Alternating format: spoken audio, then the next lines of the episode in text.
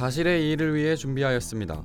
이름하여 기사의 극적 재구성. 재구성한 내용은 사실과 다를 수 있으며 청취자분들이 기사를 이해하는 데 도움이 되고자 합니다.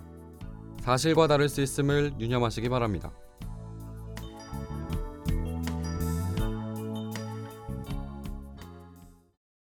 한 달 병원 고지서를 받아든 진행이 무거운 표정으로 병실 침대에 앉아있다.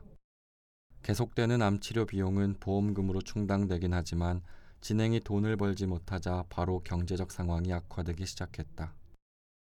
아픈 진행에게 티는 안 내지만 진행을 돌보는 가족의 근심이 늘어가고 있음을 알고 있었다. 자고 있는 척하며 진행 곁에서 가정생활에 필요한 돈이 없어 절절매는 소리를 들으면 진행은 억지로 눈을 감고 있어야 했다. 힘들게 눈을 감으며 진행은 생각에 잠겼다. 저번에 김씨가 말한 병원으로 옮겨야 하나? 그 병원은 보험료를 더 받게 해준다던데 그럼 상황이 좀 나아지려나?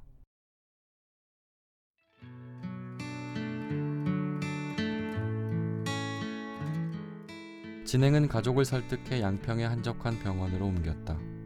양평으로 향하는 한적한 도로는 진행의 사정과 너무 정반대라 야속하게 느껴졌다. 이 좋은 봄날처럼 나도 건강했으면 이런 일도 없었을 텐데 그 병원에 가서 이야기는 잘 되려나. 어느덧 차는 병원 앞까지 당도했다. 진행은 병원을 한번 훑어봤다. 외관상으로 그렇게 좋아 보이진 않지만 병원은 깨끗해 보였고 왠지 모를 적막함이 배어 있었다. 진행은 무덤덤하게 입원 수속을 하고 병원장 진료실 앞에서 기다렸다. 잠시 후 문이 열리고 진행은 조심스럽게 의자에 앉았다. 진료 차트를 살피는 원장에게 진행은 다짜고짜 이 병원에 오게 된 이유를 말할 수 없었기에 말할 타이밍을 찾고 있었다.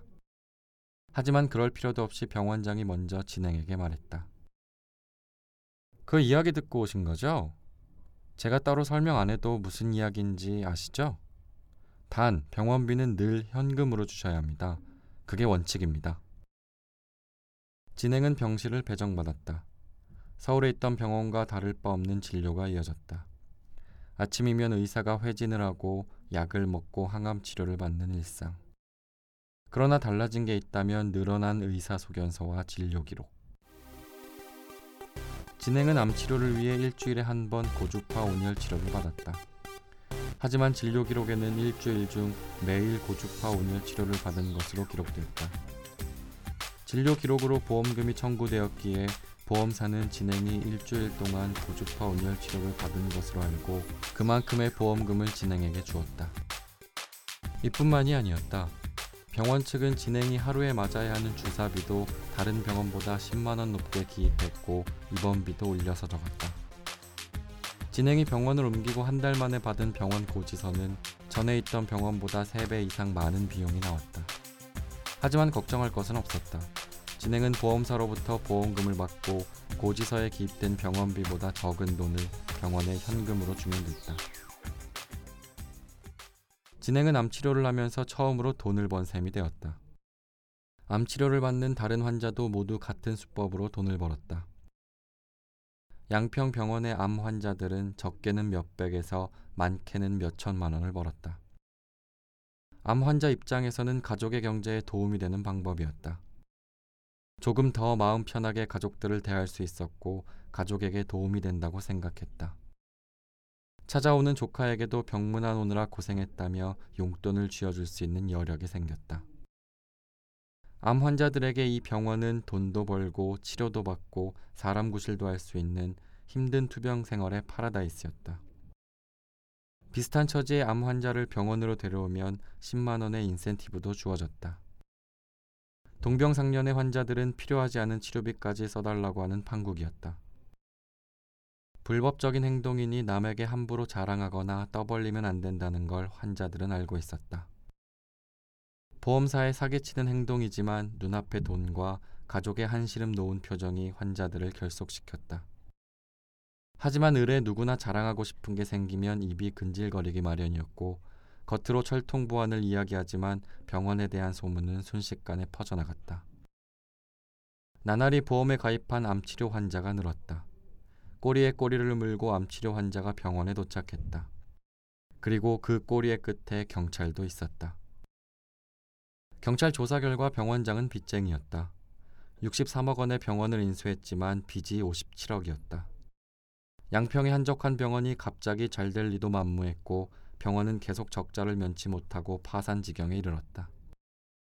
병원장은 자신의 살 길로 보험금을 타는 암 환자를 선택한 것이었다. 그리고 나름의 신중하물기에 현금으로만 병원비를 받은 것이었다.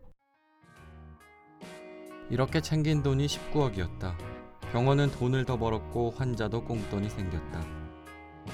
누구 하나 손해보지 않는 윈윈하는 사이였다.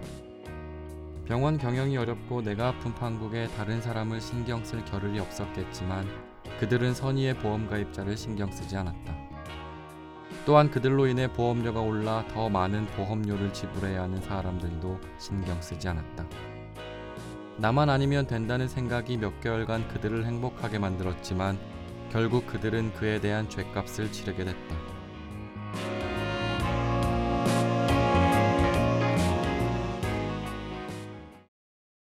실손보험에 가입한 암 환자를 유치해 진료 기록을 허위로 작성하며 부당 이득을 챙긴 의사와 환자가 적발됐습니다. 서울광진경찰서는 의료법 위반 및 사기 혐의로 의사 장모 씨와 환자 박모 씨 등 14명을 불구속 입건했다고 29일 밝혔습니다. 경찰에 따르면 장 씨는 지난 2013년 11월부터 2014년 12월까지 환자 190명과 함께 보험금을 허위 청구해 19억여억 원을 가로챈 혐의를 받고 있습니다. 장 씨는 2012년 경기도 양평의 한 병원을 63억에 인수했으나 57억 원의 담보대출을 낀 상태였습니다. 병원 수익이 좋지 않아 경영난에 허덕이던 장 씨는 결국 보험금 사기로 눈을 돌렸습니다. 생활비 등을 걱정하던 암 환자들은 장 씨의 계획에 동참했습니다. 장 씨는 주로 입원비와 치료비 등이 전액 보장되는 암 환자를 상대로 주사비나 치료비를 높게 책정해 진료 기록을 작성했습니다. 암 환자들은 병원비를 전액 현금으로 납부했고 보험사로부터 부풀려진 보험금을 받았습니다. 경찰 조사 결과 환자 유모 씨는 보험금 485만 원을 부당하게 챙겼고 오모 씨의 경우 2,200만 원의 보험금을 수령했습니다. 경찰은 출석에 불응하거나 소재가 파악되지 않은 환자 등으로 수사를 확대할 방침입니다.